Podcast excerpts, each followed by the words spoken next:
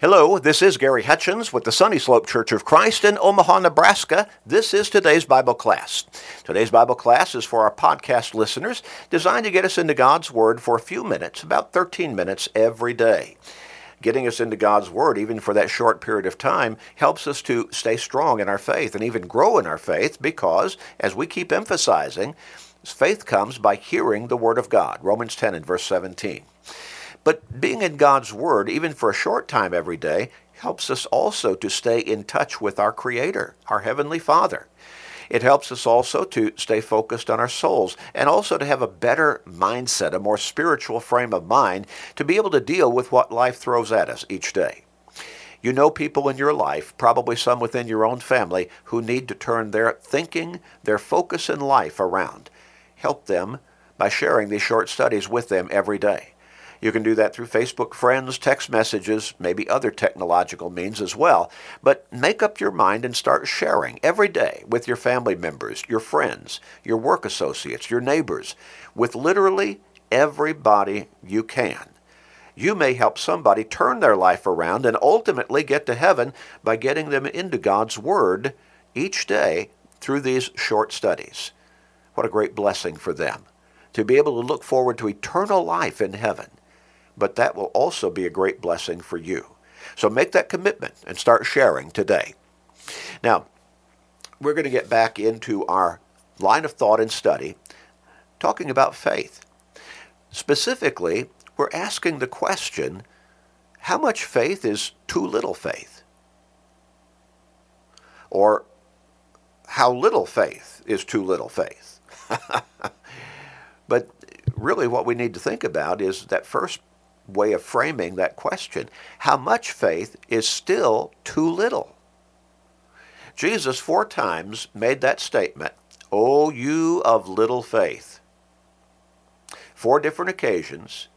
Three of those times were to individual or to a group of his own apostles.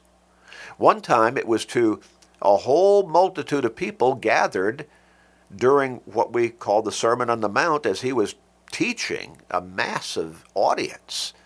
And he talked to them also and said, O you of little faith. Now, that particular phrase is a statement of rebuke, but also of instruction and correction. Probably every one of us at some time or another, or maybe maybe even on a somewhat repeated basis, hopefully not too closely connected together time wise, but probably just about every one of us needs to hear that particular statement of rebuke and correction and instruction. O you of little faith. Because the devil's always working on us, trying to draw us away from God and into sin, into unfaithfulness. Now, a lot of people doubt that they can live the faithful Christian life after having become Christians. So they never become a Christian. They're never, they never surrender to their Lord and Savior, repenting of their sins, confessing Him openly, and being baptized so that the blood that He shed on the cross could cleanse them of the guilt of their sins. They just don't think they can live the faithful life. Well, Jesus said, Be faithful until death, and I will give you the crown of life. Now, would God expect you to do something that is impossible for you to do? Of course not. God is loving God. God is also a God of strength and power. And he will be there with you and for you if you will walk with him in faithfulness. Where you find yourself weak, his strength will be there for you. Jesus said, Seek first the kingdom of God and his righteousness, and all these things shall be added unto you the necessities of life, is what Jesus was talking about in that particular text. Jesus said, Come to me, all you who labor and are heavy laden, and I will give you rest. Take my yoke upon you and learn from me. Learn from me. And you shall find rest for your souls, he says. That's spiritual rest he's talking about. When Jesus told the apostles to go into all the world and preach the gospel to everybody everywhere, he said, Lo, I am with you always. Matthew 28 and verse 20. And I'm blending Mark's recording of the Great Commission in Mark 16 with Matthew's recording of it in Matthew 28. Yes, Jesus encourages us that we can live the faithful life with his help and with God's help. The scriptures also encourage us that we can live the faithful life before God and before our Lord and Savior Jesus Christ. The Apostle Paul said, I can do all things on his own? No. I can do all things through Christ who strengthens me. Well, what about that old devil? He's out there, he's active, he's trying to get us. Peter describes him as a roaring lion walking about seeking whom he may devour. 1 Peter chapter 5. Well, the apostle Paul wrote in 1 Corinthians 10 and verse 13 that no temptation has overtaken you except such as is common to man, but God is faithful. God is faithful. To whom? To you. If you're walking with Him faithfully, God will always be faithful to you. He will not allow you to be tempted beyond what you are able, but with the temptation will make a way of escape that you may be able to bear it. Oh, yes, God will be with you as long as you walk with God. James said in James 4, verses 7 and 8, Submit to God, resist the devil, he will flee from you. Draw near to God, and he will draw near to you. You have to make up your mind. Jesus encourages us, encourages you. Yes, you can live that faithful Christian life on a consistent basis. The scriptures encourage us, encourage you. Yes, God will help you. He will be there for you. His strength will be there in your moments of weakness to help you live that faithful Christian life on a consistent basis. We looked at the first time Jesus used that particular statement, O you of little faith. And that was in connection with worry. With worry. Jesus was teaching on the in the Sermon on the Mount about the necessities of life. How many times do we wring our hands, at least mentally or emotionally, if not physically, go through the very act and wonder, how are we going to be able to pay the bills? How are we going to be able to buy that to, to afford uh, groceries? How are we going to be able to pay for the medicine the doctor prescribes for us? How are we going to be able to, to clothe the kids? They're outgrowing their clothes on a constant basis. Jesus said,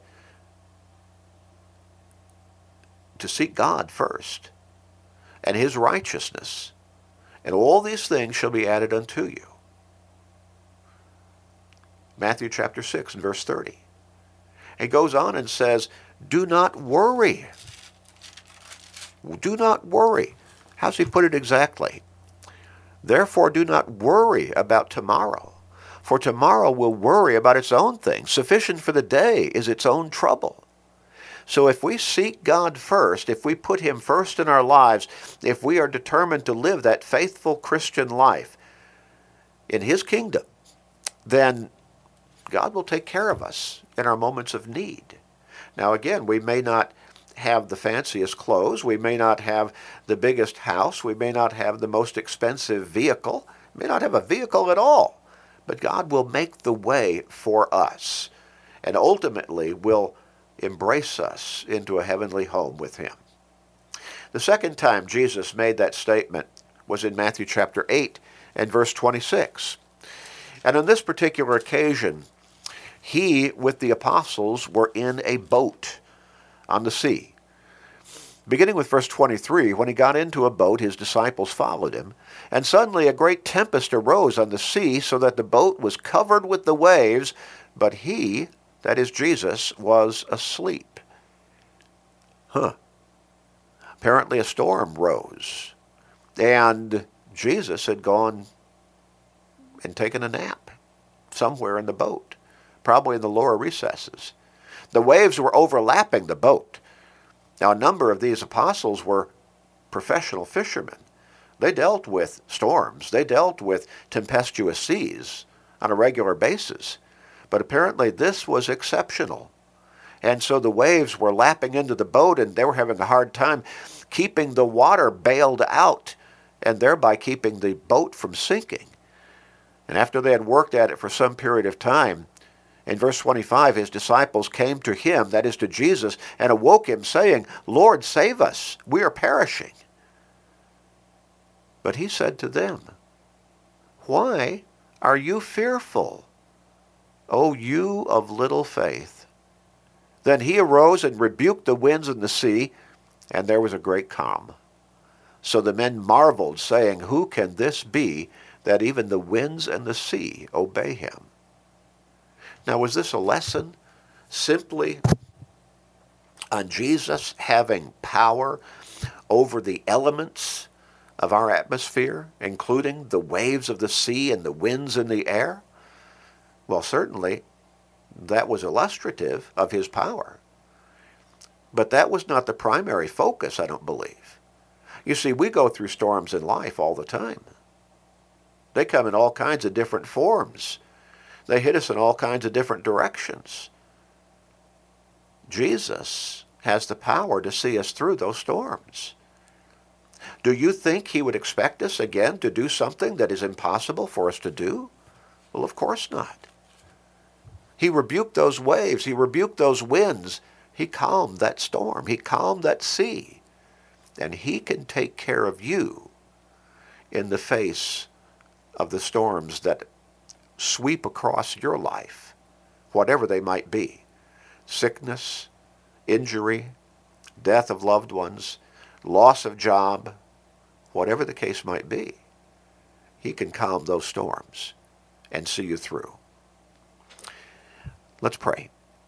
Father in heaven, we thank you for loving us.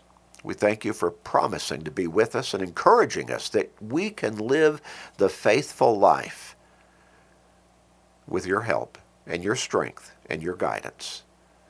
That we need not fear that we can't do it because you will be there with us and for us and see us through and give us ultimate victory. Let us not worry so much that it keeps us from being faithful. And let us not fear and let that be a hindrance to our faithfulness. Help us to embrace your promise that you will always be there with us and for us as long as we're walking with you in faithfulness, obedience, dedication on a consistent basis. Help people see this promise, people who need to come to you. We pray. Please forgive us, gracious Father. We pray in Jesus' name. Amen.